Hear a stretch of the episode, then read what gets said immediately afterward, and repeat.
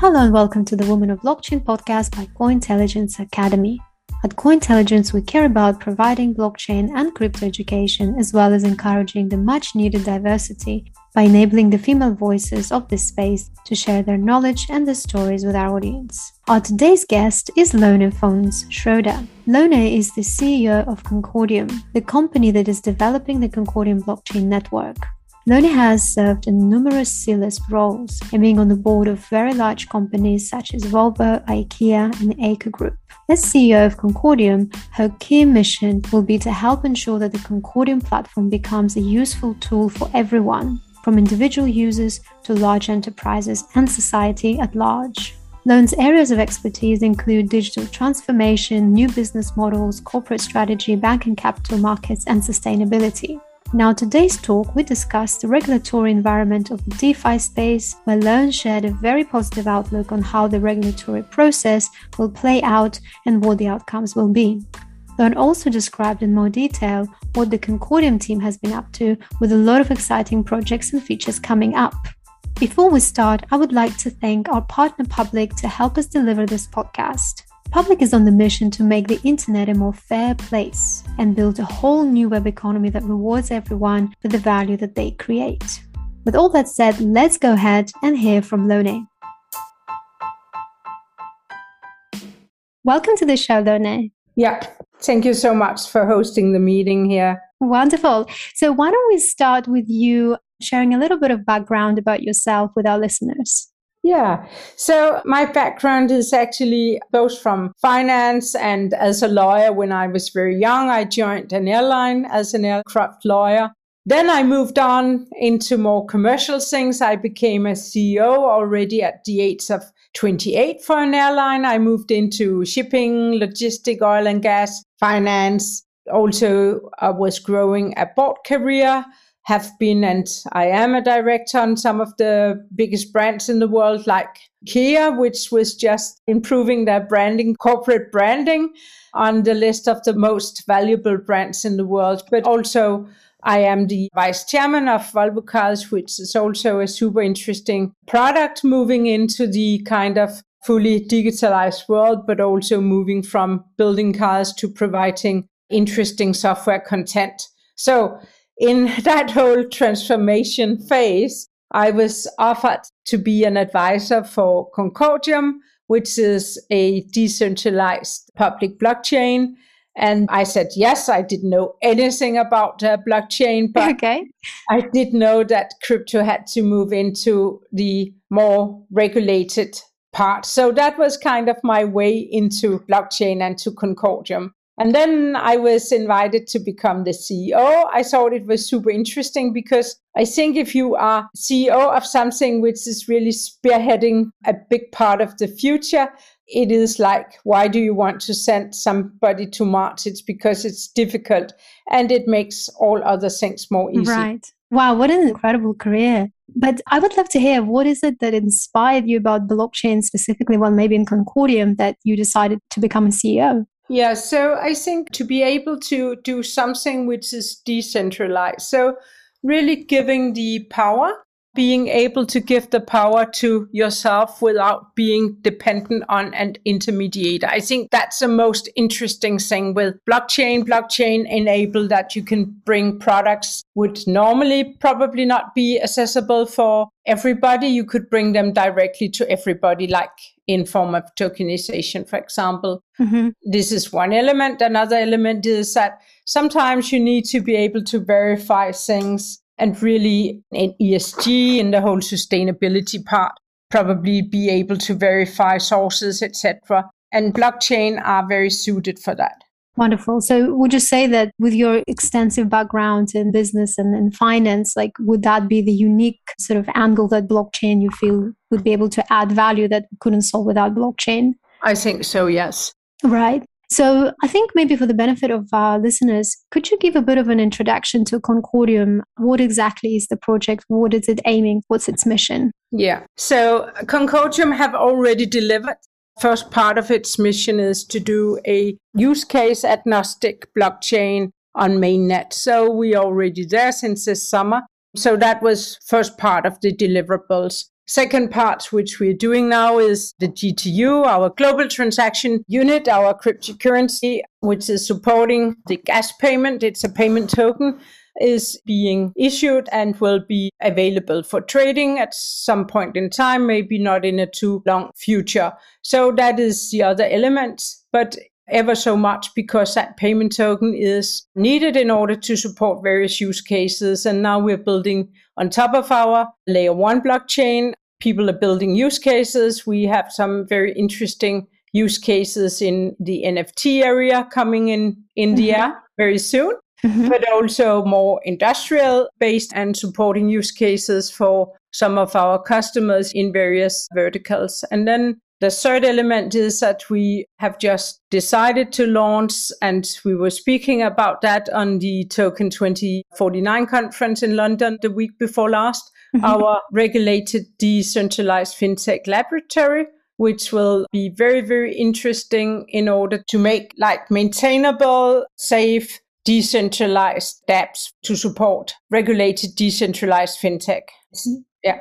Yeah, that is so interesting. And we're definitely going to spend quite a bit of time talking about that. But just before we move on to that, I was kind of curious to hear a little bit more behind the philosophy of Concordium of the permissionless blockchains and exactly how is it different from other permissionless blockchains?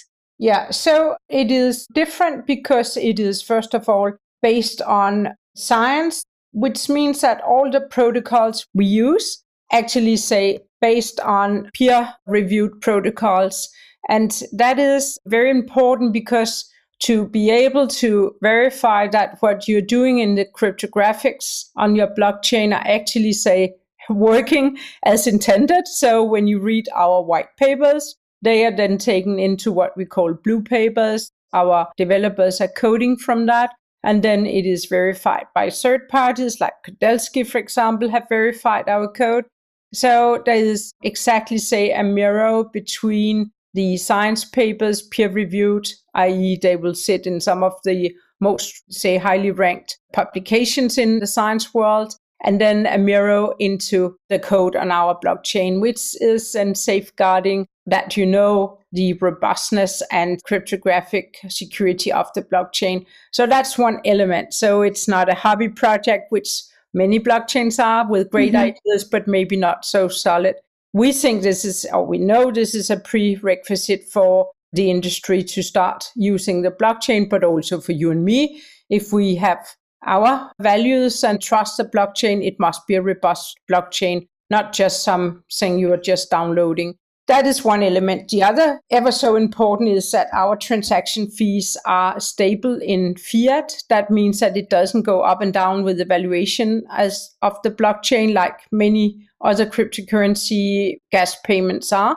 So you can depend and rely on the transaction fee, and the transaction fee is, is going towards zero. And the third element is our identity at the protocol level. So when you use the software, you will have an identity and a validated identity, and that is meeting the coming requirements that no cryptocurrency transaction can be anonymous. So there will be a clear identification of all transactions made at our blockchain. But you can do private transactions. So i.e. no public visible transactions, but private transactions. But they would all come with an identity stamp. So if the regulator needed, they can see who have done what at what point in time. Right. Interesting, because I guess this is kind of the gray area of the existing blockchains where you can't truly rely on who's behind the transaction and this is kind of one of the main concerns in the criticism, and it's great to see that Concordium is tackling that. Personally, I'm really inspired by your mission, and I do believe that the space needs exactly this sort of technology to ease adoption and to actually solve the real problems that we have.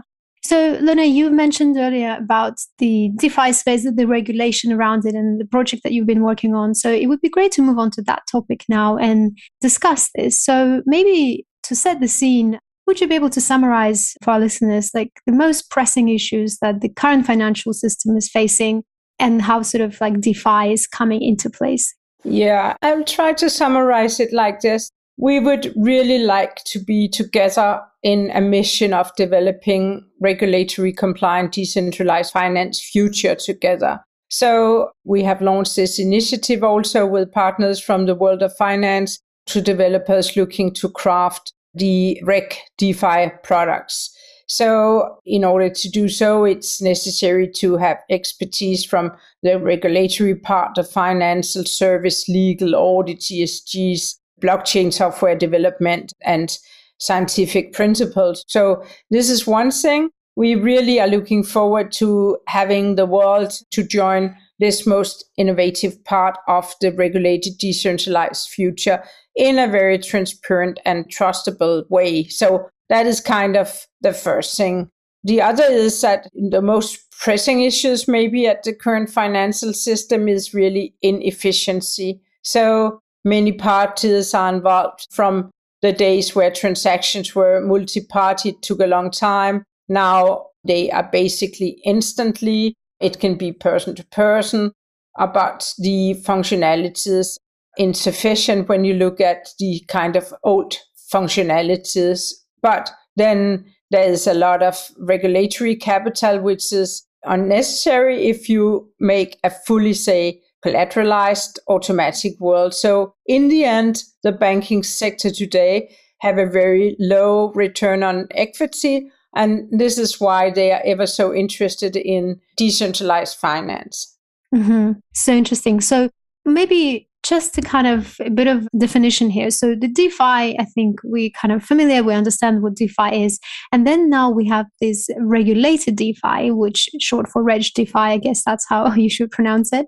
So I would like to understand what is the difference between the two. So is it to be seen that there is, for example, a DeFi project that it's like a testing ground for a financial instrument, and once it becomes successful, it gets regulated and therefore becomes Reg DeFi project. So is like DeFi becomes the kind of the first step, and then the evolution of it would be to become a regulated DeFi, or are these two completely separate concepts, and they could be something that is 100% decentralized finance project and then another one that is regulated DeFi project. I don't know if that makes sense, but it would be great if you give us the differences between the two. Yeah, so I don't think there is a future for decentralized finance. Full stop, period. There is no future for that. It must be regulated, right. but then it must still be decentralized. So the benefit of a decentralized system is, of course, there's no single party who can kind of steal all the money or make, make mistakes or decide for you.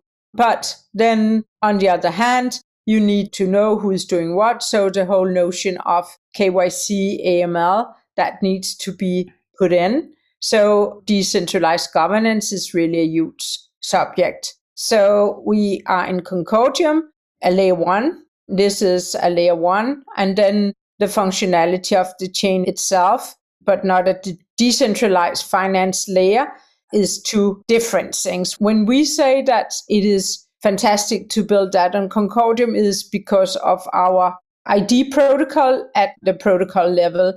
So there are some chains who have a good decentralized governance, and we will follow the best examples, but there are no chains who have identity at the protocol level. So this is not an add on, it's a key requirement. It's, as we say, in our DNA. And hence, again, that gives a guarantee for regulators that what you're doing comes with this identity stamp.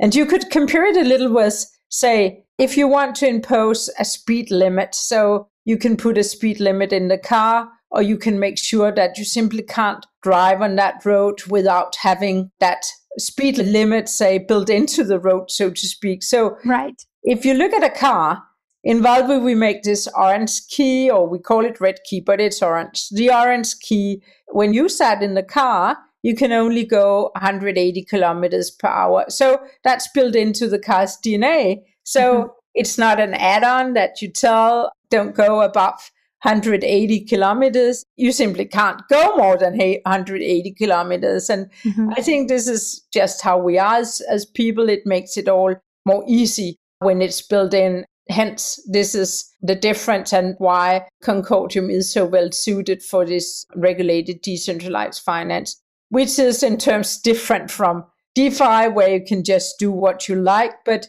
it's difficult for regulators to know who should we come after because if it is totally decentralized, you might not know who have done what. And this is giving the huge problems where also for the users, it's not nice to sit there for the next five, ten years hoping that the regulator will not come at you because that is what we have seen in many other areas like FX things, etc., where it, it comes also many, many years. Yeah, it is so true. It's a very, very complicated topic. I mean, there's so many people still that see it being the opposite regulated or decentralized. So, sort of like struggling to see them coexisting. But I do understand what you're saying that perhaps technology would sort of answer that question. And if it's built in and if there is technical capability to execute that regulated decentralization, then why not? So I'm really keen to just kind of understand a little bit your statement about true decentralization is not possible. Would you have any more thoughts to add on that? You mean the non regulated decentralized? Oh, yes. Yeah, no, I just see that uh, having been in the fintechs and, and banking space, you cannot, once you build up things which become kind of mainstream, which becomes products where you don't have any consumer protection, this is basically one element which the regulators are looking into.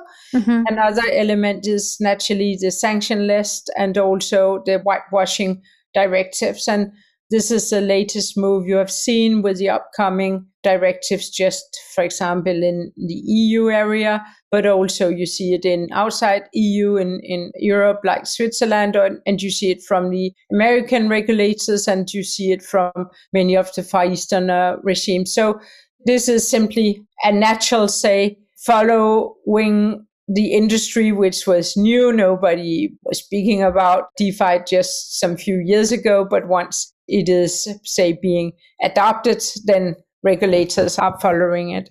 Exactly. Yeah, no, I think it makes complete sense. So now maybe it would be great to actually summarize some of the benefits of the regulated DeFi, let's say, both on a micro and a macro level.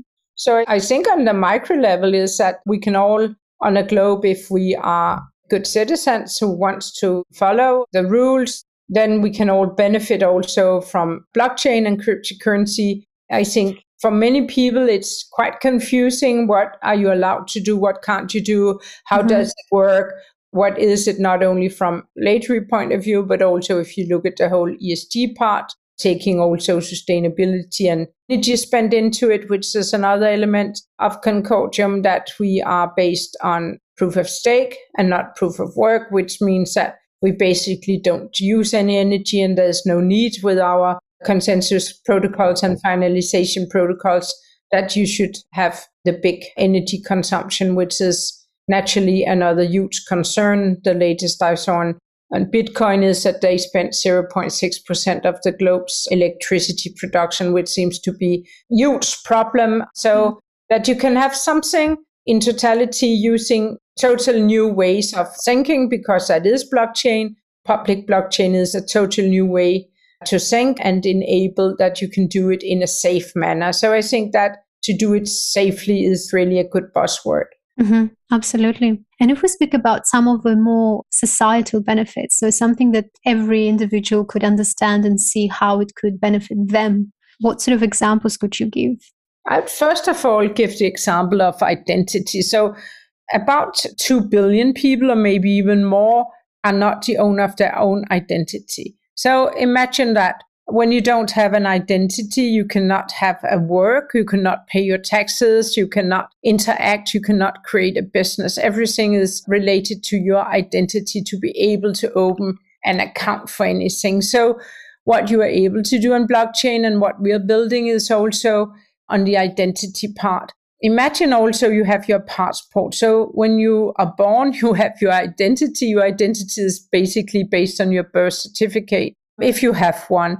But as a person, everybody in the world should have a right to control their own identity, period. That's just a fundamental human right. That you can use blockchain for. So you could have a global identity. You are the one having control over and where you can provide that access to that identity in whatever manner you want to provide it. That I think is such a huge thing. Thinking about more than 2 billion people could then have identity. So that is really supporting society One example in Switzerland is, for example, that the authorities are working on providing blockchain based identity to female immigrants. I think that is really, really important that, again, to be able to provide identity that women can cater for creating a future for themselves, for their families, for their children.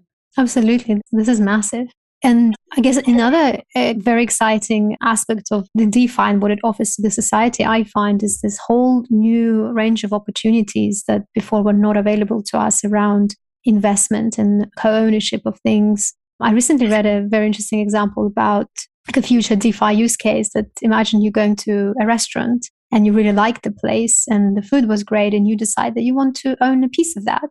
And what you would be able to do in the near future is, I don't know, scan a QR code provided by the restaurant and buy its token, which would mean that you purchased a small stake in this venture and then you become a co owner. And then along the way, you also get other benefits and discounts and whatnot. So suddenly it opens up a, a whole new way of building a collaborative economy and, and a society and like ways of growing wealth that we can't even think of right now that's also I find is, is extremely exciting part of what DeFi could offer to societies. I think it's such a good example you give here to really be able to tokenize things. So it would also make it easier for like startups. That's another thing I know mm-hmm. some the exchanges are working with and, and uh, issuers of what you call structured products in Europe are working with that you could tokenize, say, loans for SMEs, for example, would be another type of crowdfunding probably. So that is very, very interesting.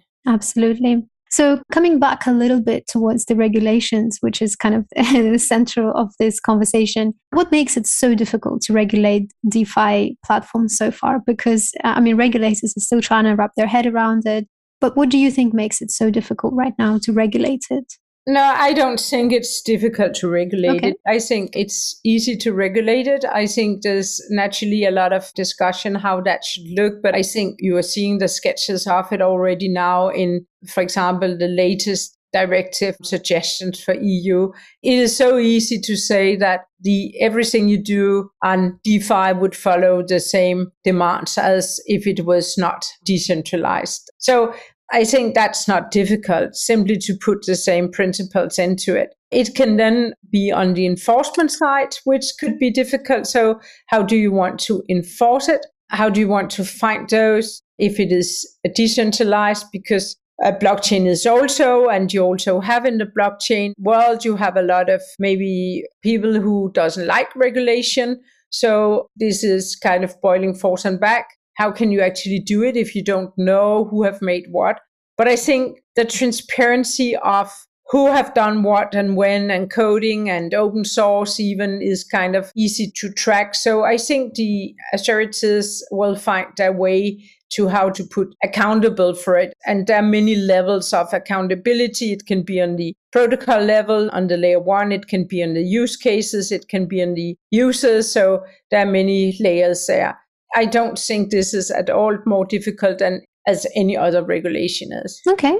That's positive. So, do you think it would be sort of that the regulation will mostly adapt to DeFi, or will DeFi mostly need to adapt to the regulations? No, I, I, I have never seen, say, regulators adapting. I think it's the other way around. Really? So, I think that is coming in, and I have seen in my entire experience when you put in even tough demands, as we're also doing now on the sustainability part, we are so innovative. We will find a way to make that happen and to support it. Interesting. Yeah, absolutely. I think this process, as I often hear people say, in the end of it, it could be that some projects will become, I don't know, truly decentralized, even though you said that that has no future. And the majority of them will just admit that they aren't really decentralized in the sense that they can be regulated. And we're going to end up with kind of two types of projects. But it would be really interesting to see what kind of timeline do you think we will follow with this? I know like the US are still not really clear about the regulations around DeFi, but what do you think the timeline is going to look like? I think it's going to be very fast. I think we will see something. And what I have seen so far, and you, you're also seeing that if you just look at what is happening on the VASP side, the travel rule, you have seen all the exchanges adjusting to that right now. So I think it will be very, very fast. So also the whole, say, OECD is working via FATF on regulation. So they are showing potential ways DEXs can be regulated. So no, it is now. It is as we speak. Mm-hmm. So where will it be in, I don't know, in the next couple of years? I think when we speak a year from now, regulation are way into it and it is on the same level as if it was a non-decentralized uh, product. Yeah, that sounds really positive. I mean, in the end of the day, the DeFi is kind of referred to as decentralized finance today, but will eventually become simply finance in the future. So, yeah, I think it will become, say, finance, but it will still be, I think, decentralized is very important. So, the regulated DeFi will be decentralized. So, the whole benefit of a decentralized system that no party can say control or make mistakes that's mm-hmm. kind of the fundament of blockchain. Of so the decentralized is not being taken out by saying regulated. So that yeah, this is very important message to communicate that I think even though it is regulated, it is still removing the kind of the single point of failure that yes. the current financial system sort of has. Absolutely. So outside of regulations, which we kind of understand now, what do you think would it take for DeFi to become kind of an alternative to financial industry? Like what else needs to be in place? So that's a trust. So it's really the trust that you can rely on the both the identity part of it, who are you transacting with, but also that you can rely on the software itself, that you don't have any kind of way that you are losing your money. It is really say who is behind the product, is that a verified product, etc. Because for the consumer, they have no way of understanding if they use a decentralized uh, product where they don't know who is behind what is it. So I also see here that you will have providers of products, and this is what we'll do. For example, in our uh, lab, we will make kind of, you could compare it with that you on your Twitter account have this verification. You could also have verifications of the software and also that the software is really say being maintained is another thing. Mm-hmm. yeah you're absolutely right. I mean the safety of defi and all the security protocols are really it's a major concern. I think even like in terms of numbers since september 2019 i think was it over 300 million in defi were lost to hacks but mainly from actually software error like a developer coding error which is major concern if you think about it because the whole thing is relying on code executing well so you're absolutely right and it's good to hear that at concordium you're putting a lot of emphasis on that safety yeah i think that is ever so interesting but then we also need to protect the innovative part so i think that is so important there is such an innovation in the blockchain and, and crypto community. So we cannot take that out. So it's really a balance. And one thing is, is not destroying the other, but there's much more to it than just being, say, creator of a great software. Now you have to put that kind of regulatory hat on it. But mm-hmm. that is just, say, giving further lenses to what we are doing in the blockchain space. But we must always protect the innovative part. I really like the decentralized way, the open source way, this is also what we will do in our lab. That will all be open source. It will be products which are then hopefully making it easy for those who wants to own a part of your restaurant, as you mentioned, that they could take one of our dApps and just do it. Because that's another thing with blockchain. And I don't know how you felt, but I was new to it. I had to take MIT education and read a lot of books and try to sort it out. But you can also do from a country, since I'm Danish, I'm from the country of Lego. And Lego is so simple with the bricks. And mm-hmm. you could also say, make blockchain and cryptocurrency into Lego bricks that it will be easy, low code, easy for us to use it. So it would be available for much more. So to make it available for everybody, I think is one of our mission. Make it easy don't make it difficult. We don't need to have kind of specialized things for everything. We could also standardize a lot of things and make it very, very consumer friendly. Exactly. And this is how it's going to scale. And, and I love the Lego analogy. You absolutely right. No, I wanted for, before we finish off, I wanted to ask you a few more questions. I know that you are working currently on a couple of projects that you've mentioned already, the Reg DeFi Lab and also the Concordium regulator ready blockchain, which is what we've been talking about this whole time. But I wanted for you maybe to add some more details around specifically the Reg DeFi Lab and what are the, some tips for the projects who might want to be involved or who is it for if you want to share some more details.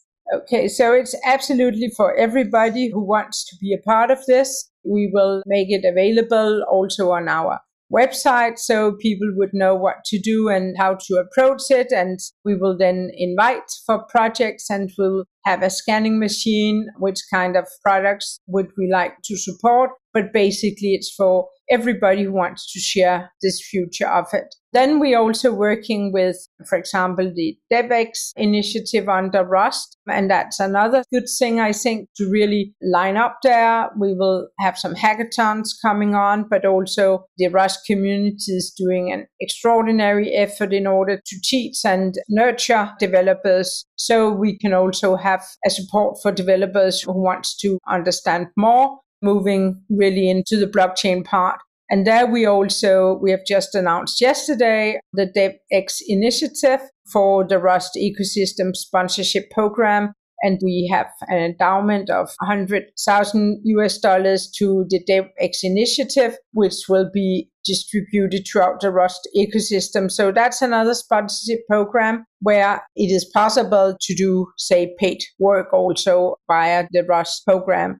And this is because we would like to, again, empower people, teach and make it easy to understand the Rust language, which is the language we use on our blockchain, but also to hopefully excite more developers to build on Concordium. That's wonderful. I'll definitely share if you have anything we'll add it to the notes of the episode. So for those who are interested. And also, I wanted to maybe finish off by asking you to give some advice or tips or whatever you have for those DeFi projects who are now trying to figure out the regulations and what do they need. So, what tips do you have for them, and how do you think Concordium could help them? Yeah, so join us for the FinTech Lab. That is one thing. The other thing is never really to think that this is too difficult. There are a lot of elements. There'll be a lot of various stakeholders each say specialized in the angle. And I think this is a splendid, say, basis for collaboration because it's like I see the whole blockchain and the whole world like a bunch of jigsaw bricks and then you need to pick one and understand where does that fit into the entire picture and what picture is it I want to build and to be able to share that with others who are sitting with their brick for the entire puzzle I think that is a great way to think about it. So don't shy out, lean in. So if we could kind of have this lean in plug in system where people plug in with all their knowledge and you lean in and we collaborate, this is really the spirit of blockchain. Oh, that's wonderful. I completely agree with everything you said. That's great. Then, is there anything that I didn't ask that you would like to share? No, just for all the women. So that's too few, too few women in blockchain too few women in cryptocurrencies. We really need to nurture that. It is such a great future we could create together, also using the benefits of blockchain to take some of these areas where we still are in imbalance in the world. We were talking about identity. More mm-hmm. women than men actually are not the owner of their own life and their own identity. I'm so sad to say this. And by the end of 2021, we need to work together to create also female based initiatives could be very important for the future, but also for women. That is just one closing remark. My great friend is the film producer and director Susanne Bier, who is Oscar winning. And we were walking in the forest when we were quite young. And I talked about some issues I had. And she said, Lone, never let yourself be defined by others. Define yourself. And I think that is a message which blockchain are really supporting. Define yourself. You have a great tool you can create for better than ever in the entire history. You can create your own destiny and you can be supported by a great software tool, blockchain. Oh my goodness, absolutely love that. It is so inspiring. And it's so nice that you were able to talk about this technology and humanize it a bit, bring it home and see how really it could add value to our lives. And I completely agree with you. I think it comes down to working on this together. And if we want to design, you know, achieve a scenario where it works for all of us, it makes sense, it's compliant, it's safe, and actually improves our lives. So everything you said, I second that. So, Leonie, thank you so much for joining us today. And again, congratulations on the amazing work that you're doing at Concordium. And I'm looking forward to seeing it evolve and strengthen this entire industry. Thank you so much. And we're really eager go in and look at it, lean in, talk to us. We're available. We would so much welcome not only men, also a lot of women into our project. So thanks so much for hosting this talk. Absolutely.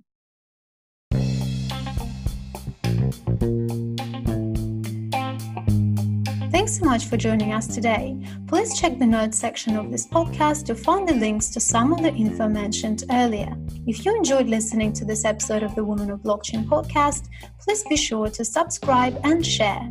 And don't forget that if you're looking to learn more about blockchain and get access to quality free online content, do visit cointelligence.com and choose the topic that interests you the most. Finally, check out publc.com. It is spelled P U B L C, so without the letter I. Create a free account and support the Internet of Tomorrow.